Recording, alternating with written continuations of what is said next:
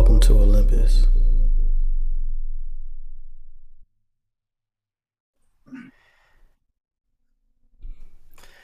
All right, and now we back. We're back once again with episode number five of the Olympus podcast. It's been a minute. I was supposed to have this episode out a bit earlier, but I actually got a really great theme from my therapist, and she told me, like, each month, you know, do a theme, set it up, you know. So for February, it's all black everything. Everything that we're going to talk about has to do with the black community, has to do with the black infrastructure. So there ain't no way to kick it off but with one of our own people. Man, this is my sis, my bro, my everything. You know what I mean? Like, we've been rocking yeah, for yeah. yeah, we've been rocking for a very long time. And if it's anybody that can make me laugh, it's this person right here. I swear to God, like, I could just be, I could be down in the most, in anything, and and this person would just, like, hilariously pull me out, for real. Like, it's just hilarious. But um, I was looking for a guest for this podcast, and I was thinking, man, that first episode we did with Corey, it was pretty good, but we had a little volume issues, but there was a lot of good information in there. And I was like, man, I wish I could get, you know, a woman on the podcast who I feel really represents, you know, the black woman, really represents the mentality, but also the, the persona of overcoming those challenges. And I couldn't really think of anybody else besides this person right here. I'm going to go ahead and let, you know, I hyped her up. I hyped her up a little bit, so I'm gonna go ahead yeah, and let her. I mean, that's a that's a lot. Hold on, hold on. Not me being old, that's a lot. But I appreciate. I really do. I yeah. really do. You know, we healing through laughter. Yes, exactly. So go ahead and tell the people a little about yourself. You know, you don't have to disclose a whole lot. Just, you know, name, what's your passions, everything. Um. Well. You guys can refer to me as Westside, mm. and my passion is music, healing people, definitely making people laugh. You know, we talk a lot about real things, so I'm very much a deep water person. So as long as we can, you know, still have that surface level talk is fine, but as long as we can have that deep connection, that's what I'm about. Um astrology, you can find me looking at the stars, the moon. Yes, it's real, okay? Fight with your mom, don't argue with me. Oh man. And yeah, I mean, shoot, what do people want to know? We're gonna let the people know, man. We're gonna let the people know. I like that you said you're a deep water person. That really struck to me, because most motherfuckers can't even swim. You feel me? Okay. I mean, don't get me wrong. I drowned a couple times, okay? Literally, though. Literally, though. But no, yeah, you know, I think that um, a lot of the times we don't really get to get to the root of somebody. We don't really know somebody like that. It's just what we're comfortable sharing, and we're so busy moving at a fast pace, trying to get this done to jump to the next, you know, project. It's, we never have time to really get to know each other for real. Yeah, I feel like a society is so big on production and progress or productivity that we kind of miss that genuine connection. And I get fatigue. You know, you ever get that type of fatigue where you just type of you just tired of dealing with people's facade? You're like, that's not mm. you. That's not you. You know, I, I said today, I said, where are the real people? Can you please stand up? You feel Can me? The real ones stand up? Really? For real, because it's just like you go to work, and then you, especially us as black people, we have to be, you know, faux professional. We have to put right. on this air, you know, the white voice. Hello, um, thank you. You know, talking. Hey. So they're very much code switching. Yeah, I had to get out of that. Like, I'm still working to get out of that, to mm-hmm. recognize, like, I don't have to change how I speak to make somebody else comfortable. I don't need to change who I am to yeah. make somebody else comfortable. Either you like me or you don't. But mm. I'm here, baby. Like, you know what I mean? Like, it's not much we can do. Like, you know, it, yeah. I just am who I am. That's true, and that's part of being unapologetically black. Code switching, code switching is a thing because it's almost so automatic. It's like a survival mechanism, you know. Definitely. And it's strange that a survival mechanism can be built off the premise of not feeling comfortable being yourself. You know, that, that that's it's kind of discouraging because people call it professionalism, but it's actually a detriment to your true personality because now you don't feel like you're valued as who you are. You know, you have to pretend to be something else, or for lack of a better term, pretend to be white to be accepted. Yeah. I get tired of that, honestly. Like, some days I wake up, I go to work, and bitch, ain't no white face. Okay. I can't even get a and gray puffer. You better not ask me what's wrong, because if you ask me what's wrong, we might have a problem. Yeah. we might yeah. have a problem. What illuminated you to, because you did say you're trying to get out of that. What kind of kick started it off for you? What what was the light switch that was just like, you know what? I kind of want to stop doing this. Well, it's, I feel like it really just stems from um, recognizing that there's a lot of learned behaviors that um, and conditioned behaviors that I don't necessarily align with. You know what I mean? I had to like really question what I was doing as a person, where I'm going in life, and why I'm doing the things, even down to why am I code switching? You know, yeah. um, how I wake up in the morning and prepare myself for the day, what foods or what entertainment I'm taking in. And so um, that just awakened a whole, you know, spiritual enlightenment journey that I'm still on. And Um, a part of it was just really being like, you know what? I mean, I don't know if we can cuss on here because you know yeah, me. You're good. Let okay, it, let know, it I'm fly. Somebody's sailor. Like, I mean, I had to look like, what the fuck are we doing? Yeah. You know what I mean? Like, there's no, there's no need to do that. Once I started seeing like, um, I was conforming in a way for mm-hmm. somebody else's comfortability. You're already in a world trying to navigate yourself. The last thing you need to do is start putting on masks and putting on costumes that you don't even recognize or align with. Mm-hmm. You know what I'm saying? Like, yes, we have multiple hats and multiple layers to ourselves, but I'm not about to take on somebody else's persona or whatever they want me to be. Like, I'm not. Yeah. So I think that's a good, um, that's a good way to find yourself fighting for things that you don't even believe in as well. Because you're so used to putting on those heavy clothes or that wardrobe that you have to use to survive, to camouflage, that, you know, now you're rallying for a cause that's not even yours. You know what I mean? Like, wait, you, you go, you get home, you be like, wait a minute. I'll just cuss this motherfucker out. And I don't even like the motherfucker, you know? Right. Right, right. And you feel really bad, you know? And I feel bad in those situations because I literally take up the bat for something just because I'm in a certain setting, and then when I get home, I'm like, I could have give, given less of a fuck about that, you know? But I feel like the term minority, it really hits me, you know what I'm saying? Because as a black person, you don't feel like a minority. You feel like, oh, it's a lot of black people. No. You know right. what I'm saying? Like, especially st- when you see what... Sorry. you you go ahead. You good. I'm just saying, especially when you see like we are the pioneers, we are the trendsetters. Yeah. We don't need to keep um saying the same thing over and over again. Yeah. You know what I'm saying? It's it's right in front of us. So I agree with you. Definitely. I feel, I feel like everybody eats off of our plate but us. Okay, say it again, please. You know, because well, a lot of people need to wake up. Yeah. And um, that's the whole thing about the black dollar. You know what I'm saying? Like, there was this article. I don't know if it's still factual today by twenty twenty-two standards, but I wouldn't be surprised if it is. Uh, compared to the Jewish dollar, the Asian dollar, the Caucasian dollar, yada, yada, yada. It circulates inside of their environment like seven times, six times, five times before it leaves. And us, it's just like a couple of hours. You know what I'm saying? You know, and I that's because they have their set money practices that they follow. Like, these are the rules when it comes to our finances. We're gonna we're gonna buy from us.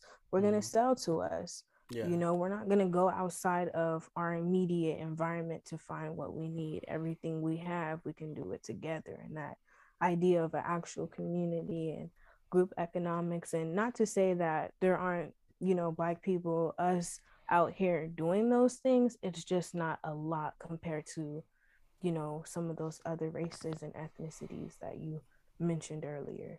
I do, and I think the access to information has been um, inequivalent, for lack of a better word. Um, right. And it's like, it's so taboo, because what does Black finance look like? You know, that's almost like a new term. And we're in the twenty-first century. That's the crazy right. thing. I mean, uh, like, to keep it a stack, I'm here trying to educate myself as well yeah. on um, more than just the regular savings and checking. You mm-hmm. know, we're getting into a digital era, an online era. Like, if you haven't known, like, times are moving really quickly. And so you better get up to speed with it, you know, with all the N F Ts and the crypto and, you know, a lot of us entering the stock market. It's like, I hope now a lot of us will come together and wake up and be like, look, this is something we need to learn. Yeah, we have to. I mean, this this whole world is driven by the economy, the mm-hmm. money, the dollar, the currency, you know what I mean? So we definitely are not doing ourselves a justice if we don't take that time to just be like, you know what, well, what is this? What is a stock, or what is an index fund? And hell, what the fuck is an I R A? What the fuck a is a non-fungible like... trade? You know what I'm saying? Right. You know, a non-fungible token. What the fuck is that? I got these Chuck E. Okay. Cheese tokens. You feel? Does that work? I got a token. Nah, I got of my an online banking system. I don't need another one. Yeah. Yeah, I'm good with Chime. My money hit my cash app card. Right. I get my deposit two days early. I'm Gucci. You know, and we laugh, but that's the seriousness of um, the situation, at least. Yeah. That was the driving part in our community, for sure. I think for there to be, because there's like this big gapping hole between Uh, the financial development of other races and our financial development. And I feel like if we're going to catch up, because I do think we have the ability to catch up and even outstand or outpace other people just because of how um, ingenious we are naturally. Um, okay. I do think it's going to have to be a collaboration between Black finance and Black creatives, especially with N F T and artwork and digital uh the digital space playing a role in banking and finance and the blockchain as well. And I feel like Black coders, you know, I, I had a conversation with um with a uh, I don't even know what his position is called, but basically he codes and he runs a team of coders as well who does like basically the infrastructure, the digital infrastructure for um an ad company or something like that. But he runs the entire team, he oversees them, and he was like, the least amount of people that I see, you know, inside the space is, is, is Black people, to be honest with you. And I feel like it's a big enough space for anybody, you know, cybersecurity, coding, web building, blockchain. This is so speak, huge. You know what? Speak. This feels like confirmation, honestly. Yeah. Like, let's just talk about it. You know, um, I told you, and we've talked about us getting into the N F T market, collaborating on some type of business venture, for sure. Yeah, we'll for talk sure. on the sidelines about that. Gotta get but the bag. I, you know what I mean? I definitely was thinking, hey, why don't I enter the I T market, the I T mm-hmm. field, the industry, the tech industry? Mm-hmm. And you saying that right now, like, yeah. on God, I was looking at cybersecurity. What? Yeah. Don't you... let me see who's hacking. What? Have you heard about Beeple? No. So when you get a chance, look up Beeple or Beeple Crap. And basically he creates N F Ts. Yeah, you can look it up now if you want.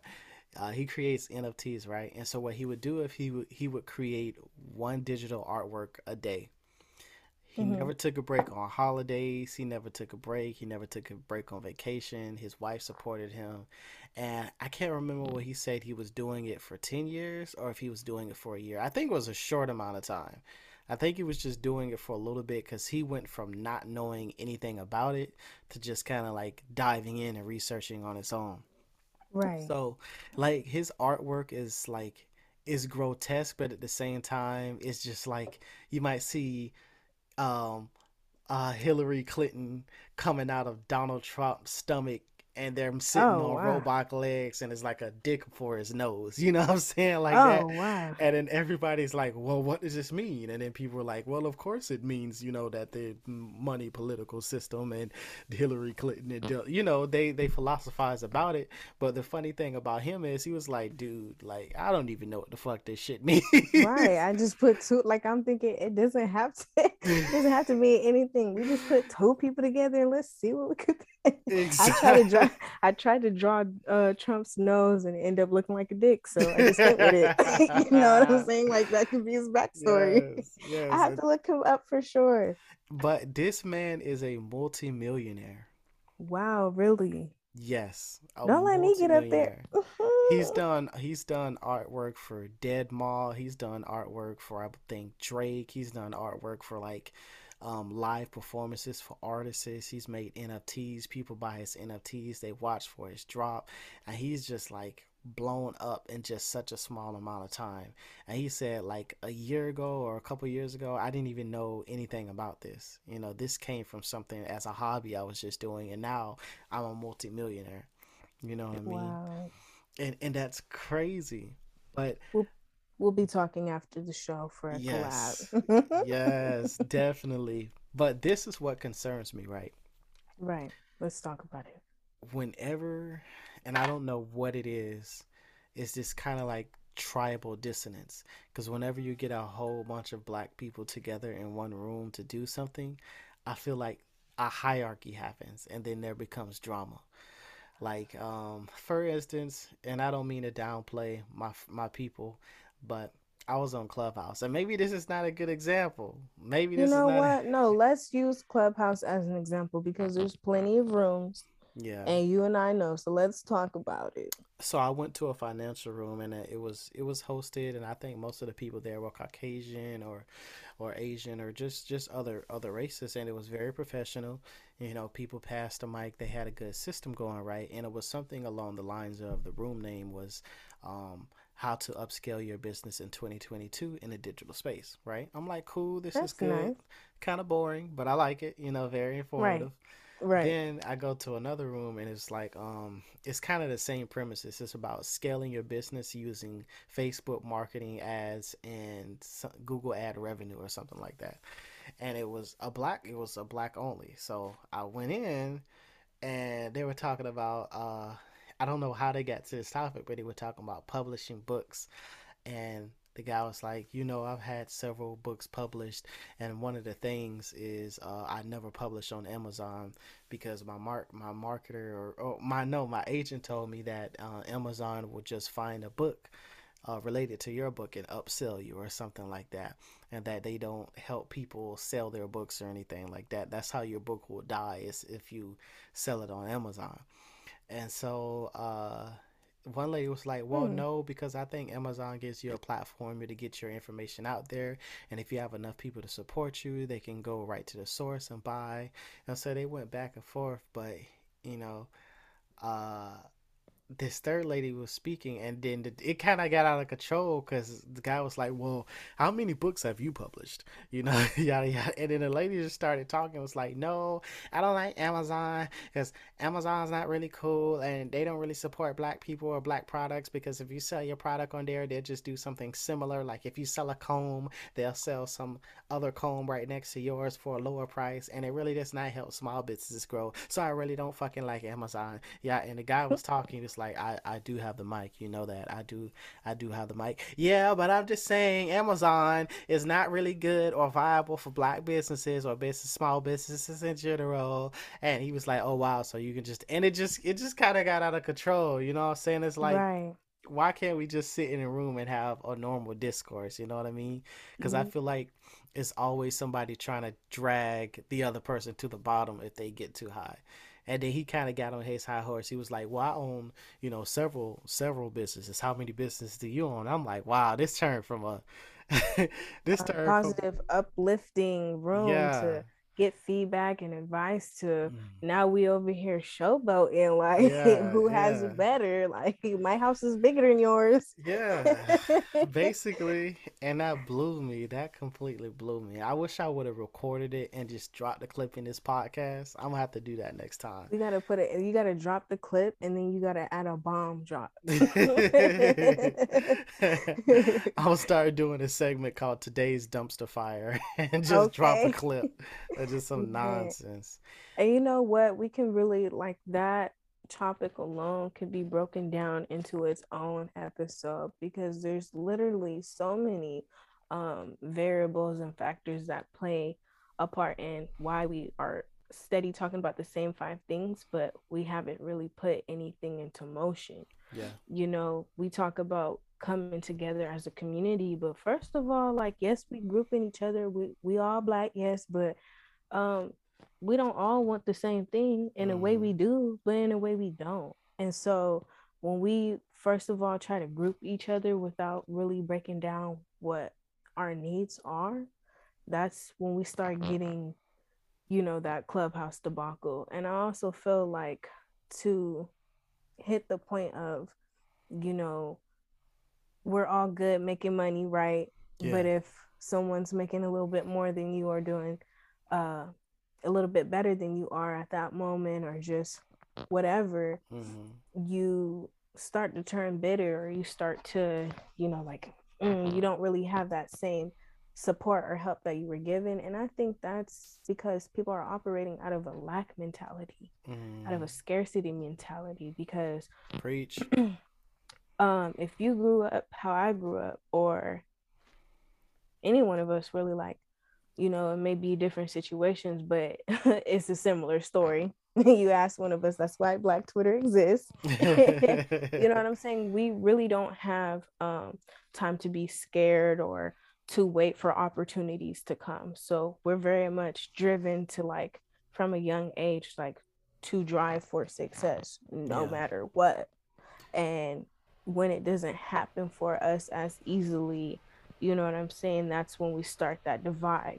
We got to understand too, we've been conditioned to divide ourselves so much, it's crazy, like putting ourselves in labels, mm-hmm. boxes. Jim it Crow. Started from man and woman to yeah. dark versus light to yeah. then it's like, come on, how much do you want to break it down to? You got yeah. blue eyes and you have brown eyes, and I don't like the way your mustache look when you, you know what I'm saying? How you got them jeans on, you weren't you True Religion, this is Levi, fuck you talking about? Yeah. Like, you know what I'm saying? I just feel like we have a lot of division, and we have to really wake up and stop going in circles about the same shit, and yeah. really figure out, when are we gonna stop saying the same shit, you know, doing the same shit, and when are we gonna really set forth motion for the next generation? Yeah, you know, all this generational wealth talk, but I don't really see a lot of action at play. Exactly. And you hit it right on the head when you said a lack mentality. And I feel like our people have spent so much time surviving, so much time trying to just get by on the bare minimal, that when we feel like we have the chance to get more, now it's predator mode. Now I gotta move yeah. fast. You know, and it's kind of like that crab on the barrel metaphor, just climbing on top of each other. You know, if you look at a lot of the gang violence that goes on in cities, it's because there's a lack of opportunity. And politicians like to say, well, if they applied that much energy to working jobs and they're doing this, or go, go to McDonald's, you know what I'm saying? And oh. that that's not for everybody, you know. But when you look at the neighborhoods that these people live in, when you look at the condition of their own sub-ecosystem within the city, it's like poverty. Like, even here in Florida, you go down one street, it's beautiful, beautiful mm-hmm. houses. You go down another street, it looked like the fucking seventies. Everything's Yo, yes. shut down. Yeah. Everything's uh, busted. Bandos, po- yeah. police sirens, potholes. As soon as you hit a pothole in the road, you know mm-hmm. I've yeah. entered the mm-hmm. I've entered the other side of town. Liquor store, church, laundromat. If there's a liquor church. store and church on every corner, you are in the hood. Okay. Yeah. If you are at the gas station, no, let's not even start there. I don't but, even yeah. let my girlfriend go to the gas station alone because of that. You know? Okay. And I get mad at her if she doesn't gas up during the daytime because it's like, now we got to go outside with these motherfucking gremlins. You know what I'm saying? Yo, like... And you know, though, you know they have those um, those ones where an attendant pumps your gas for you in Oregon, yeah. right? I yeah. was driving. I'm not going to say too much, but I was on a trip. Mm-hmm. And the attendant went to pump. I'm like, oh no, uh-uh, I got it, because I'm alone and I don't know you. You know, I don't need help. No, yeah. sorry, thank you. No, yeah. Didn't even know that really existed. Y'all still doing that? Yeah. So yeah, no, I I get you. Um, gas station um settings are a whole nother. Yeah, they are. World in their own. I really and feel I like gas stations have their own portal you enter. As soon as you go there, it's a whole different world. It's a whole different thing. And I don't mean to say gremlins as in, you know, these people are less than or they're black people who are less than others, but they have a certain opportunistic mentality. And it becomes a harm to others because now, you know, it's about a lick. It's about the next opportunity to come up on somebody else. I mean, are you going to really taunt a starving dog with a nice piece of juicy steak? Like, you know what I mean? Like, are you really going to, are you really going to taunt me right now? Yeah. yeah. Like, are you really going to sit here with this snicker in my face and you know I'm trying to lose weight? Yeah. Bitch, I'm hungry. Yeah. Like, That's you true. know what I mean? That's true. And that you know, comes we could... from trauma. Exactly. That comes like, from trauma. It could we could really go in circles and cycles with this, but that's why I say it really just starts with us figuring out ourselves, mm-hmm. loving ourselves, getting to know us, getting to know our needs, mm-hmm. getting to find like-minded people. And then coming together and creating a community, not yeah. relying so much on outside sources. We can't rely on outside sources because they've shown us time and time again through generations, through generations until now, they don't give a fuck about you. They don't mm-hmm. give a fuck about us. Yeah.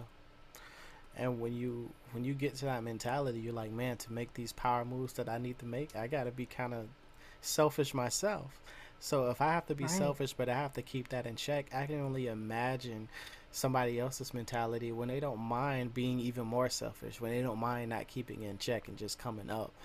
Uh, that's a dangerous thing, you know. And then you have your, your black Republicans and people with the, you know, lift yourself up by your fucking bootstraps, boy. When it was my time, I, you know what I'm saying? Like, we're in a totally different age. Right. You have a lot of people trying to approach the same problem in a different way. Yeah. And, you know, that's why I say just find your community of like-minded people because mm-hmm. I'm not one for conforming. No. Uh, I don't think that I want the same equal liberties as white people. I'm not trying to assimilate towards white people. What we want is basic shit that we need. Yeah. You know what I'm saying? No potholes in the road, real education, you know yeah. what I'm saying? Real food, real tap, real water, fresh, clean water. We're not asking for a lot. We'll go get the shit on our own because we're very innovative and creative. Yeah. We'll make something out of nothing. Trust and believe. Trust and believe. So I think that has a lot to do, but I think the community aspect has to be organic, and I think that has a lot to do with self-love. And with that being in mind, I want to ask you personally, like, if you could talk to another woman, or even if you could talk to a male, what would you tell them as far as your definition of self-love? What does self-love mean to Westside? Self-love is being authentic to you. Hmm. You know, it's shutting out the external forces and the expectations of other people, and it's doing what makes you feel good and is authentic to you. Hmm. And I think that's how you'll love yourself, because if you don't really know yourself or you're doing things that are outside of who you really are, then um, could you really call that love? Hmm. You know, if you're hanging out with people that, you know, they kind of show you they're not being reciprocative of the same energy you're giving them, are you still gonna go hang out with them because they're fun? Yeah. Or, you know what I'm saying? This is just many different examples. I'm not gonna go on because, you know, I could talk for days. Air sign. But no. um, I to to break it down, I really feel like it's um, it starts with unlearning a lot of conditioned um behaviors and ways of thinking and and behavioral patterns, and it's really questioning who you are and being authentic to that and making sure that whatever that is for you makes you happy. You shouldn't be on this world sad and frustrated and angry, because there's a lot of stuff out here that makes us feel like giving up or it's too much. And when we look at it, it's like, this shit is low-key make-believe. Like, I'm not about to give up because, you know, this job didn't accept me. Okay, there's a million and one jobs. I'll create a damn job. Shit, right. I'll go out here and push pencils, pushing pee. You're crazy for that one. Yeah, that Literally. Song is lit, though. That song is, okay. I listened to that song the first time like a couple of days ago. I had heard it on TikTok, and I was like, let me listen to the whole damn song. I feel like right. we don't actually listen to songs anymore. We just experience them in bits and pieces. Yes. Like... like it's like movie clips almost, like yeah. Christian P, you know what I'm talking about. You know what I'm saying? Gunna's gonna do it every time, man. He gonna do it every time. Man, I got an email from Spotify talking about Gunna has a special gift for you, and I opened it up, and it was just like um, ex- um basically uh, uh limited merc merch, you know, limited merchandise. Like, you only get a link to this, only a couple people get a link to it, and it's whoever like was first on the song or whatever, or or ran up the song the most. I'm like, what the fuck? You must be tracking me, because I ain't never played this shit on Spotify, Gunna. What you talking oh. about? You know? I mean, if you want to give me some merch, I'm not going to say no. But... Right, right. Self-love is important, you know, to kind of to kind of circle back to that. Self-love is very important, and you're right, you do have to flesh out, you know, who you are as an authentic person, so you can understand what qualities you have to love. Because even if you're with somebody in a relationship, you're not going to love yourself because they love you. You know, they can inspire you to see some of the things that they see in you, but right. ultimately it begins and it ends with you. And I think that's the kind of predicament I'm in in my relationship, is because I know that she loves me dearly. And some days I wake up, I'm like, why? Right. You know? With this just... baggage. Right. With this, this emotional baggage. Emotional, dog. I got one case, two case, three case, four. Briefcase. Just call me the bag lady. You know, I, I really don't get it. And I feel like, I feel like the way Black love is now is that everybody kind of wants this nineties R and B type music video type love. But then when you look around, especially in our generation, and I've heard them say it, I've heard them say it, even as a black woman, black woman, I know you've heard them say it. I just what? want me a thug nigga. That's all oh, I want. My and I've oh, had these God. conversations. Yo, I'm going to bring somebody on the podcast in the next few weeks. Mm-hmm. Um, Cause this all black everything ain't just gonna be about the, you know, the positive aspect. We gotta okay. Get we come in many, we come in many different forms. Trust, exactly. okay. That's why some. I say, you know, when we were trying to be a community, like we need, we're not all the same. Yeah, we're not. And, so you are gonna have somebody up here, yeah, talking that talk. Yeah, I got a thug. You feel me? You feel me? And we gonna get into the dynamics of why you want a thug, nigga. You know what I'm saying? Okay. If, that, if that's what you want, that's what you want. Because if he get upset, I want to be the one to calm him down. You know, no, I, I I just don't do it with me. I need a nigga with a Glock. You know. Mm-mm. The last dude, he was just too nice. He was asking me what Dag. I want to eat. Am I Dag. okay? Yeah. Um, opening doors for me, and I just was literally not uncomfortable. I mean, comfortable with that. Like, yeah. This girl literally told me. This woman literally told me. She was just like, I want a nigga that's just gonna piss me off. Like, honestly, I don't want to be happy all the time. I want somebody that's gonna piss me off. We gonna have sex, we gonna fuck, and then we gonna blah, blah, blah, and then get back to it again. I want a nah. toxic nigga. I'm like, mm-mm. sis. I like a little bit of spice, but no, I don't want somebody that's gonna piss me off. You piss me off every day, you might not see me tomorrow. Okay, it's the therapy for me, sis. It's the Doctor Phil for me. Okay. Honestly, it is. Go ahead and lie back on this couch, please. Please. I feel like more of us need therapy. I feel like You we... know what? And we should change it. I was just thinking... I'm so sorry. No, go ahead. You're right. You're right. Preach. All right, this is your podcast. I'm sorry, y'all. Nah, nah, preach.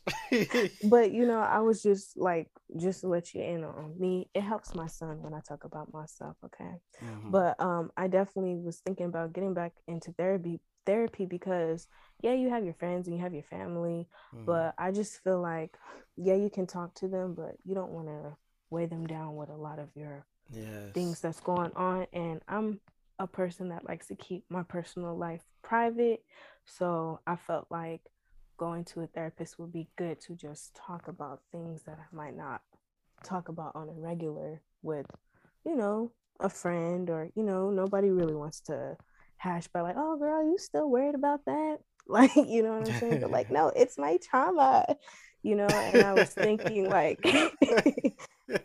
I, and I was thinking like, I don't have to just sit down with somebody. I've always said like music is my therapy, mm-hmm. you know. That's why it's very important for me to express myself in that way. And I thought about art therapy, smash therapy, mm. go break some shit. Yeah, go pay to go break some shit. If you yeah. don't want to talk about it, you know what I'm saying, go draw something. Just get real crazy and creative with it. Express yourself on whatever medium or canvas you use and just go crazy. Like, just go wild. It's okay. Yeah. You know, so I think once we start figuring out too, like, therapy doesn't have to be just someone sitting across from you peering down from their eyeglasses, like, mm-hmm, writing down in their notepad every sentence you say. Sigmund Freud, go ahead. Do you want to talk about that? Let's dive into that. Let's unpack that. Let's unpack it. Yo, you're taking me out. Yeah, let's, you know what it is? Let's um decompartmentalize that right there. Let's let's take yeah. Right, right. But no, you're definitely right about therapy, because I started going to it, and my My biggest hurdle for accepting therapy basically was, what the fuck that you can you tell me that I don't already know? You know, and I feel like as a male, we have that perspective like, what the fuck you gonna tell me? You know, I'm me, so what are you gonna tell me that's gonna help me deal with me at the end of the day? And I feel like that is in the forefront of a lot of people, not just black people, but people in general when they start therapy. It's like, but it's a whole field of science. Right. You know, when I started looking at um, the different cognitive therapies that they have, it is a whole field of basically procedures and systems and breaking down what it actually means to be an emotional being or to have emotions. And I was like, wow, I'm I'm really like a baby to this shit, you know? Right. And it's really helping. Um, and like what you said, to piggyback off of that, it feels good just to have a clean slate to talk to. Right. It really does, because you deal with so much in the course of a day, and you're handling other people's problems and the emotional weight of what your family and your friends are going to. And you feel like, if I tell you that I'm falling to pieces and you're depending on me and I'm one of your statuettes, you're going to fall the fuck apart when I tell you I have no idea what my next right. move is. You know? If the strong person is breaking down, this shit about to collapse. You feel me? And Magneto can't even lift this bitch back up. You okay. Yeah, I feel you though. I feel like for me, when I was um, going to therapy, it was me really trying to intellectualize my emotions instead of actually mm. processing them, because mm. I have a bad habit of reacting in ways that I don't want to. And so when I went to therapy, I'm like, look, I don't want to waste time. This is what's going on. We're going to talk about this. Do you, what yeah. do you want to know? You know what I'm saying? Like, I know you're on the clock, you're getting paid, the insurance is covering it, mm. but let's, let's get down to it. And it was almost like, my therapist at the time, I don't have them anymore, mm. currently looking for one. They were like, well, I feel like, you know, everything's great with you then. And I'm like, uh-uh. Mm-mm. Mm-mm. Not in this little bit of time, not in a month. No.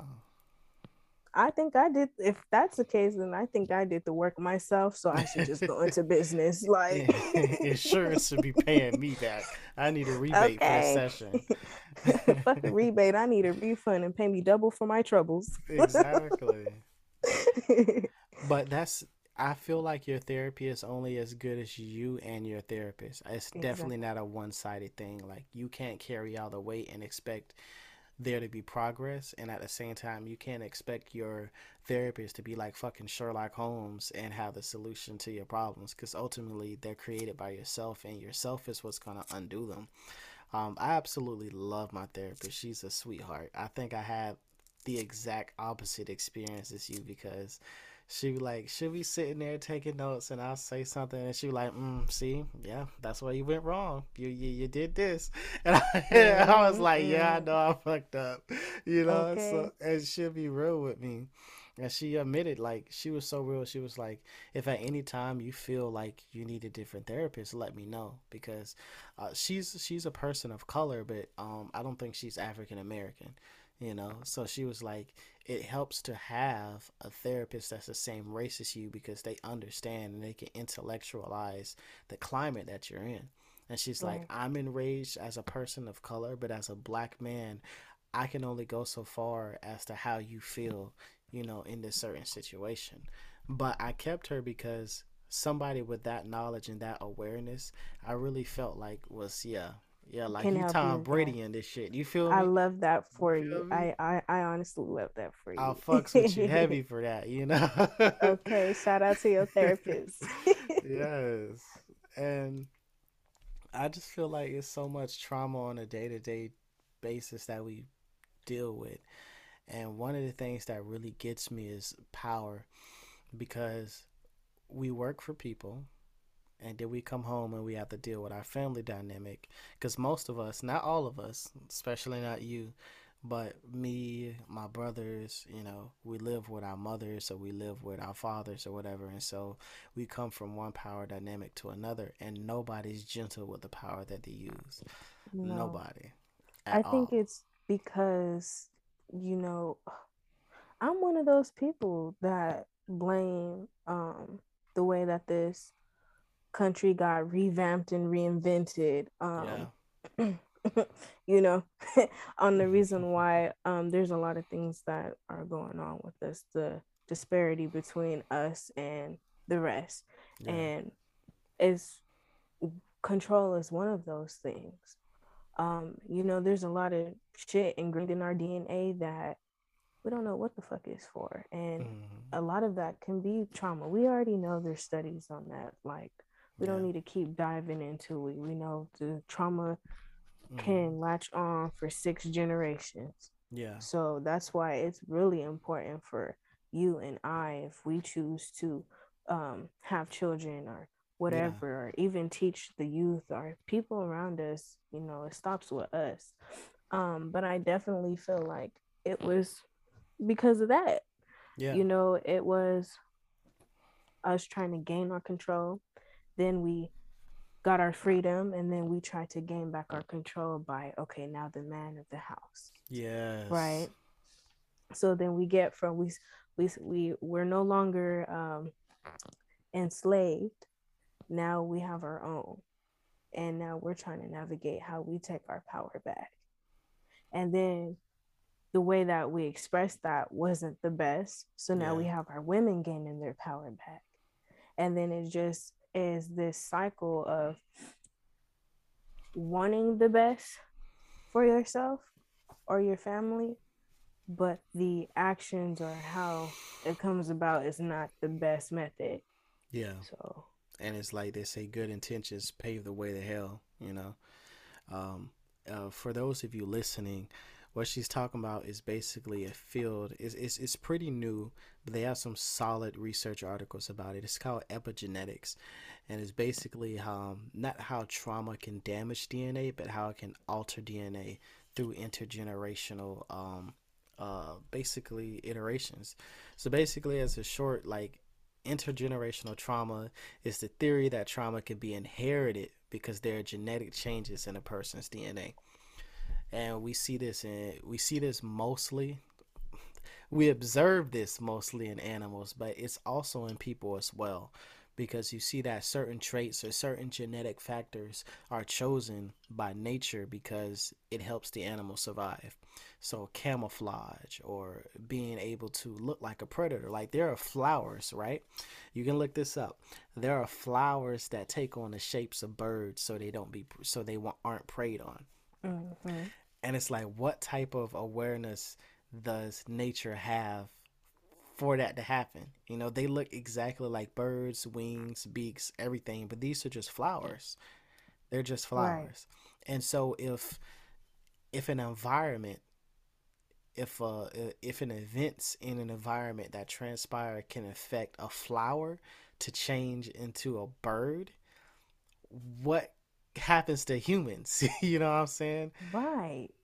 Through slavery, through being beaten, through being selected, through being breeded. We're not even talking about the fact that we were breeded for traits like animals. Okay. I mean, let's we're not gonna get into that one.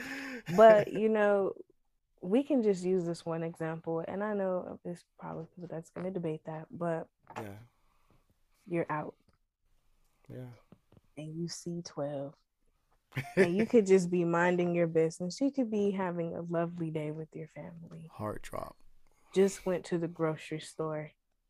You just went around the corner to get some gas. You already got harassed by the yeah. people at the corner store. You just went and you see them. Mm-hmm. Or how about you're driving and you just, you're going the speed limit, but mm-hmm. you start to slow down. Yeah. you yeah. start to straighten up. Yeah. You turn the radio down, like, hold on. Let me camouflage. Let me get, you know, let me become invis- uh, invisible. You feel me? And it's just like, why? I mean, I know I'm not the only one. No, that's definitely a thing. And see, that's crazy. Because... And we're talking about somebody that don't have no criminal record. You know what I'm saying? Yeah. I'm out here in these streets. Yeah. You know what I'm saying? I just try to try to do what's best for me. You know what I'm saying? And it's crazy. And get it how you can, though. That's something that you kind of feel, and that's in the now, you know what I'm saying? That's in our generation. That's in our our guttural reaction, um, just based on things that have gone around and, and the deaths of black people at the hands of police officers, you know? And, like, just and for wild... how many generations? Exactly. This shit ain't brand new, and we um, over here rallying fifty states. Like, fuck a protest. Let's go do something about it. Yeah. I mean, y'all stealing from Balenciaga and all that's cool or whatever. You know what I'm saying? You got some shit for the free, okay? You know what I'm saying? You trying to up it? You might, you might sell it for, you know what I'm saying? You got something. You a bag. But that was short term. What happened yeah. after that? Nothing. Yeah, nothing. But I can tell you what is happening, and not just with black people, but with Americans abroad. Um, it's I'm calling it the Great Audit, and it's basically with this whole COVID shit that has gone down. It's people seeing these corporations, these government systems, these websites, the fucking unemployment websites, seeing all aspects of our American infrastructure that need to be revamped or need to be done away with. You know yeah, this saying? Shit is outdated. This shit was made when it was only like a couple thousand niggas on earth. And we all knew on my first name basis. Right. John the Cobbler. John, John the, the... Cobbler. When niggas' last names was their profession. Yeah. Gregory of the Watermelon, Watermelon, Watermillington. John Farmer. John. Rob Hillshire. Adam Banker. Not Adam Banker. And Lucille Homemaker. Lucille Homemaker. She had the bricks for the low, you feel me?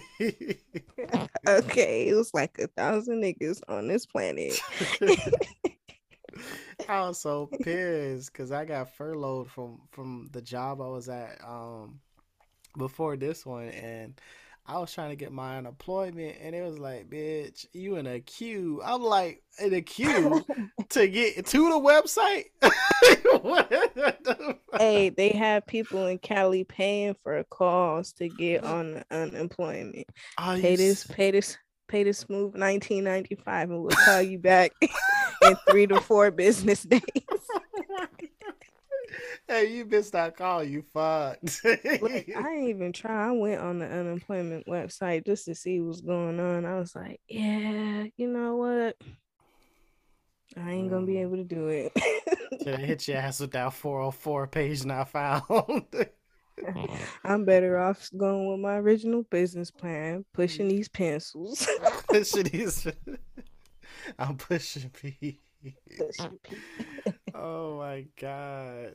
No, because, and I do feel like the current climate is going to push us to be even more innovative that we're now, because like you said earlier, like, fuck, I can create a job. I think that's one of the best aspects about America is the blatant freedom that we have to kind of do what we want, and some of the biggest corporations are the first of their kind in America. You okay, TikTok employed a lot of niggas. You feel me? Tourists. They doing. I'm thinking TikTok about getting tours. On there on myself. You don't need nothing. Has to be perfect. Mm-mm. Okay, your transition. You can be saying a whole nother song and playing yeah. a different song. Yeah. If you don't just put your stuff up there, okay. TikTok yeah. employing niggas. If you feel me? And if you listening to this podcast, this is your affirmation to start your shit and get off your ass. All right. Okay. I just feel like that had to be said. Okay.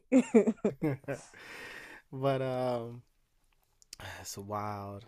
This whole year, this whole thing has just been wild because it's it's exposed so much, so much, and okay. I'm just appalled. You know, I I often wonder, like, and I people say this a lot, but I do wonder, like, if Martin Luther King was still here or if Malcolm X was still here, what would they say? I feel like Malcolm X would just start lighting shit up right away. Like, like word. Like, man, it'd be a whole Boondocks episode. Like, oh Malcolm X would be mad. Like, my nigga, yo, I'm dead, niggas. And, it, and y'all still ain't doing shit? Oh, hell no. Nah. I'm finna go rally up the real, the real, the real ones. Right.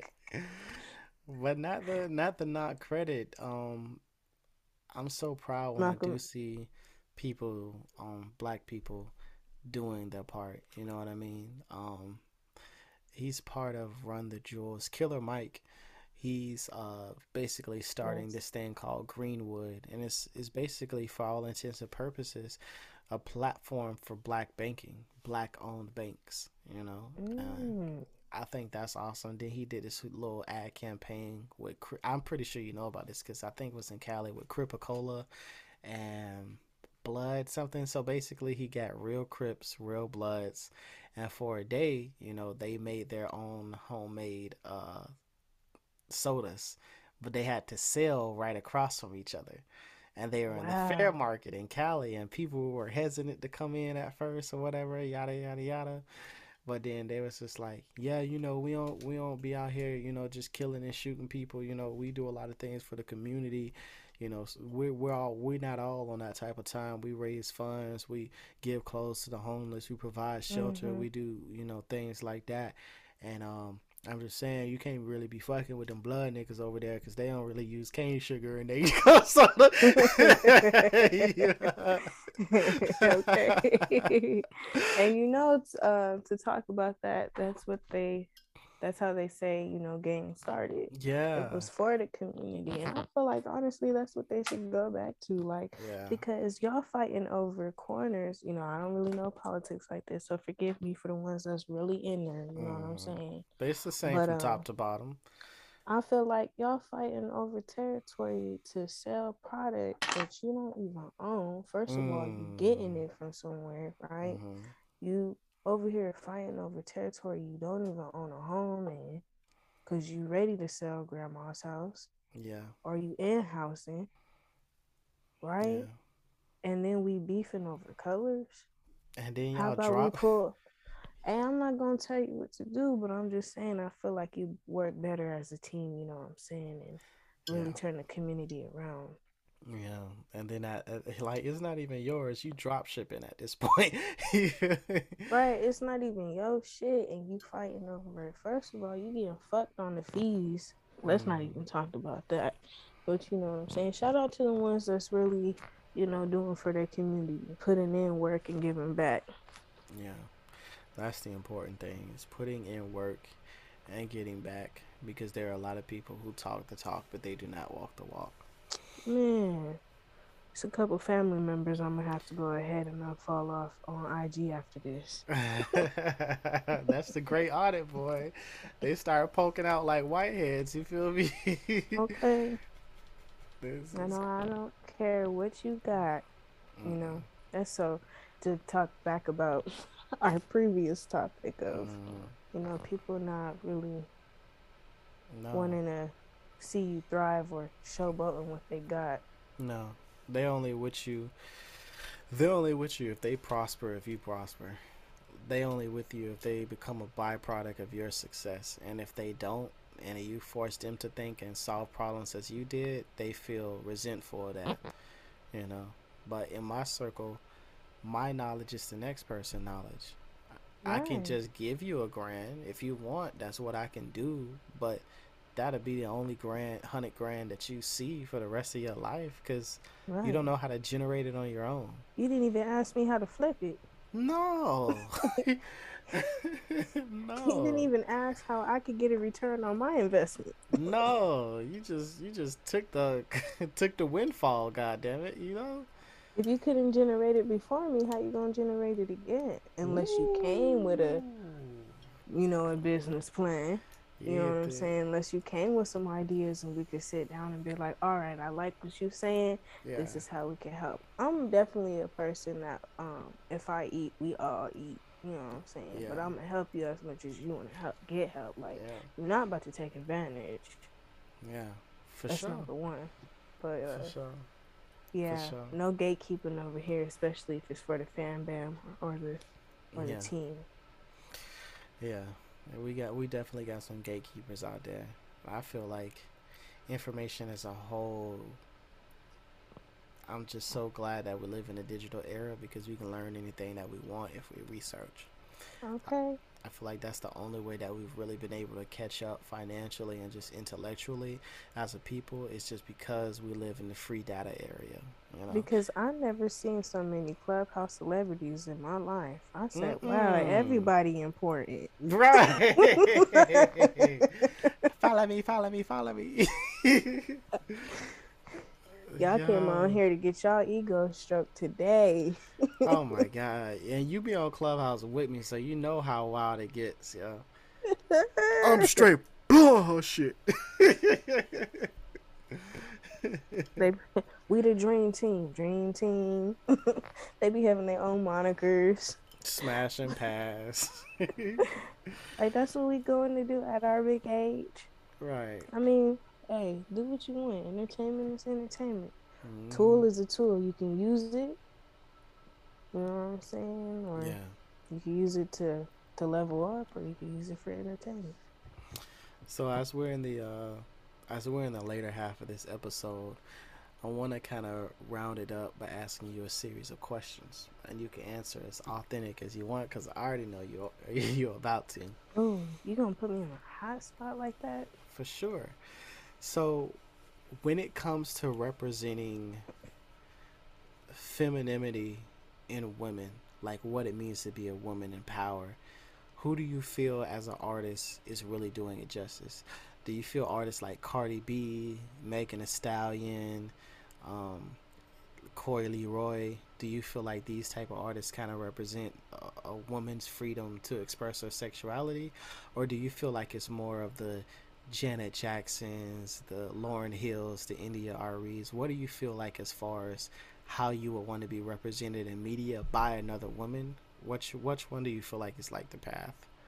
I feel like you talking about for me personally. Yeah, this is this is strictly um, Wild Side, West Side. Wow, side look.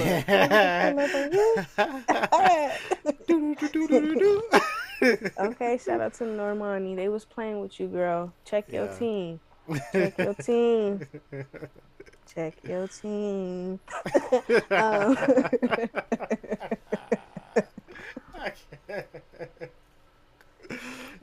And that's who I am. Westside Butterfly. um, you know what? Uh, I don't really. Let's let's. This is what I want to say for real. Okay. I think all those women that you mentioned, absolutely all of them, all mm. of them. I feel like we need all type of representations of women and what femininity looks like, feels like, sounds like, embodies, because. Mm. We're not all just one type, and that's what we have to understand. Like, you know what I'm saying? This shit isn't like clear cut and dry. We so ready to put shit into a label, and it's like, just look at it real quick. Yeah. Like, just just open your eyes with a new lens, a new perspective. Yeah. You know what I'm saying? Let's feel this real quick. Let's see what this is. Let's not yeah. give it a name yet. Let's see how it acts. Like, you know what I'm saying?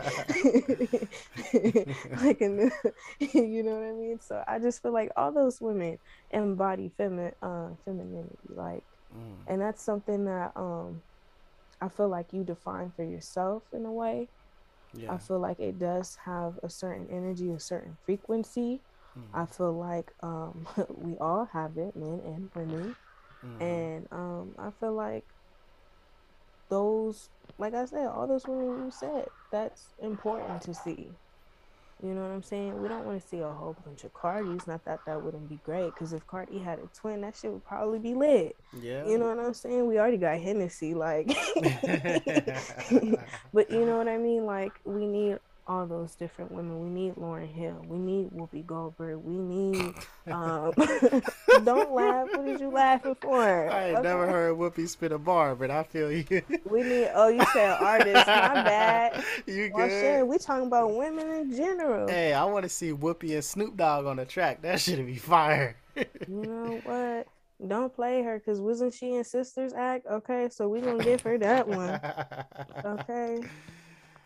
All right, so for my that was a that was a beautiful, beautiful response, and I'm not just hyping you up. Like, I definitely was wondering um, what was gonna be your reaction to that, and you said, like, you know, we need all types of representation, because not everybody is this way, or not everybody comes out a certain type. We have all a woman ha- has many archetypes that she can choose from, or that she can become, even new ones that aren't even on the face yet. And I do right. think the same goes for the masculine principle. With that being said, if you could choose, no, you're given one generational curse that you could break across all the board for every black family. What would it be, and why? Um, fear. Mm. Because I feel that fear puts a lot of limitations and restrictions on us, and if we won't be so fearful to pursue our dreams and to pursue our goals, and I don't give a fuck about no white person in my space, because you're talking about, I don't, you know what I'm saying? I don't care what you have to say, I'll achieve my dreams. You know, that fear is really set into us, and it shows itself in many different ways. It shows itself from our parents having high expectations of, um, of us to go to school. You have to do this, you have to do this, or, you know, looking and presenting, presenting yourself a certain way. You know, we're big on image. We're big on a lot of things that I feel like kind of stemmed out of fear, mm-hmm. lack of, you know, that control we talked about, but fear is, I say, the one that's going to really get us there. Mm. Wow. That's powerful. You coming with them haymakers right now. You already know. Heavy hitter. And for the third and final question, Miss Westside Butterfly, what do you hope your life does for the world? I feel like um, my words and my life inspire somebody to live authentically themselves. You know, I, shit, you see how I talk. I don't correct myself. I'm not going to switch up um, me, and I hope that I can show people, one, love themselves, be themselves, two, heal themselves, you know, three, love others. Like, I feel like we do a lot of, we spend too much hating and dividing each yeah. other, for real. So I'm definitely much that person that's going to come in here with the hippie vibes. I don't tolerate the bullshit. You know what I'm saying? Spiritual gangster around here. You feel me? So, uh, yeah. That's what I hope wow. to bring to this world and to touch people's lives, to show that's, them who they're great. That's powerful. Okay. That's powerful. You have been amazing on this episode five of the Olympus podcast, man. I could not have asked for a better host for this. You literally knocked the house down. You dropped some gems that I don't even know if people picked up, but we gonna polish them off and keep them moving. You know what I'm talking about? Okay. Yeah, and definitely polish them up, because you know it's my first time doing this, but it ain't gonna be my last. We're gonna have to get together. Oh again. yeah. Oh yeah. Definitely. Okay. Definitely. I thank you for having me. I do. I really appreciate it. Of course, of course. And for my listeners out there, you already know, episode five of the Olympus podcast. I usually come up with the names on the fly, so I'm going to put some goofy, informative shit for the title. You, you can look out for that one. But I appreciate you for tuning in. We will have some more guests in the future, and we're going to keep our theme of all black everything. And I'm going to see you guys next time. You already know what it is. We out.